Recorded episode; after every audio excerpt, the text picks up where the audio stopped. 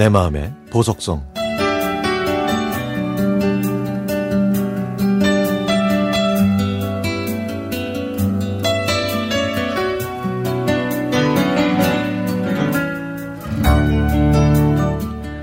(1987년 11월 29일) 저는 영국의 BBC 뉴스와 미국 IP 통신에 접속해서 무언가를 찾고 있었습니다.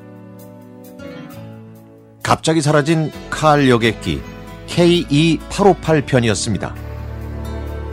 그 전날에 115명을 태우고 바그다드 공항을 이륙한 칼 858 비행기가 행방이 묘연하다는 소식을 접한 저는 바그다드 외곽에 있는 화력발전소 텔렉스실에서 한국 뉴스와 해외 주요 뉴스를 검색하면서 비행기의 행방을 찾느라 정신이 하나도 없었죠. 이라크에서 제가 근무하던 건설회사 본사와 연결해서 정보를 수집했지만 본사에서는 계속 공중 납치라고 주장을 했는데요. 하지만 확인된 결과는 납치가 아니라 공중 폭파였습니다. 저는 의자에 앉아 넋을 잃은 채 온몸을 부들부들 떨었습니다. 그 이유는 첫 번째, 제가 그 비행기를 탈 뻔했었다는 사실. 두 번째는 그 비행기에 저와 제일 친한 친구가 타고 있었기 때문이었습니다.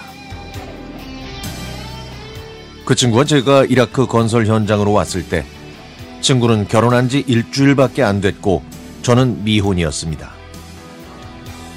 저희는 건설 현장에서 뜨거운 태양과 맞서 싸우면서 밤낮 없이 열심히 일을 했고 주말에는 바그다드 시내에 나가 띠까와 케밥에 맥주 한 잔씩 하곤 했죠. 이라크에 도착하고 10개월이 됐을 때 그 친구가 상규된 표정으로 저에게 말했습니다. 아내가 아들을 낳았어. 야, 내가 아빠가 됐다고. 그리고는 막 태어난 아들 사진을 보여주면서 기뻐했죠. 그 친구는 이라크에 있는 동안 아내를 많이 그리워했고 틈 만 나면 매달 오는 아들 사진을 들여다보곤 했습니다. 저희가 이라크에 온 지 1년이 됐을 때 친구는 저에게 함께 한국에 다녀오자고 하더군요. 우리나라에 들어갔다가 다시 오면 시급이 조정돼서 지금보다 더 많은 돈을 벌 수 있고 오랜만에 가족도 볼 수 있다고 하더라고요. 그러면서 자기는 아내와 아들이 정말 많이 보고 싶다고 했습니다.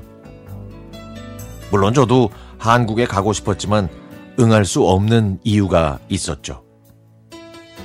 당시 이라크는 이란과 전쟁을 하고 있었는데 한국에 들어가면 부모님을 또 설득해서 다시 나올 자신이 없었거든요. 그래서 그 친구 혼자 그 핑계, 그 비행기를 탄 겁니다. 그렇게 부푼 마음을 안고 한국행 비행기를 탔는데 한국 땅을 밟아보지도 못한 채 꿈에서도 보고 싶어 했던 아들을 한 번도 안아보지 못한 채 세상을 떠났습니다. 사고 다음날 저를 찾는 전화가 왔습니다. 그 친구의 어머님이었죠. 얘야, 하나만 묻자. 내 아들이 그 비행기에 탔니?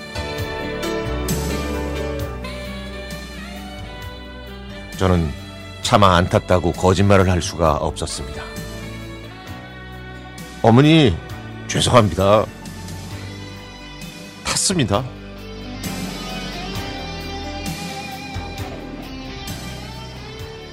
전화기 너머로 들리는 어머니의 통곡 소리에 저도 소리내면서 울었습니다.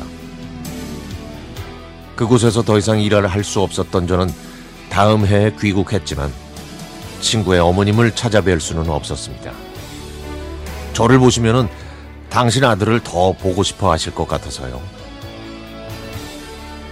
사고가 일어난 지 34년이 흘렀지만 아직까지도 그때 친구 어머님을 찾아뵙지 못한 게 잘한 건지 아닌지 모르겠습니다. 가끔 제가 노래방에 가면 꼭 부르는 노래가 하나 있습니다. 가버린 친구에게 받침이라는 노래죠. 오랜 시간이 지났지만 오늘도 여전히 그 친구가 그립습니다.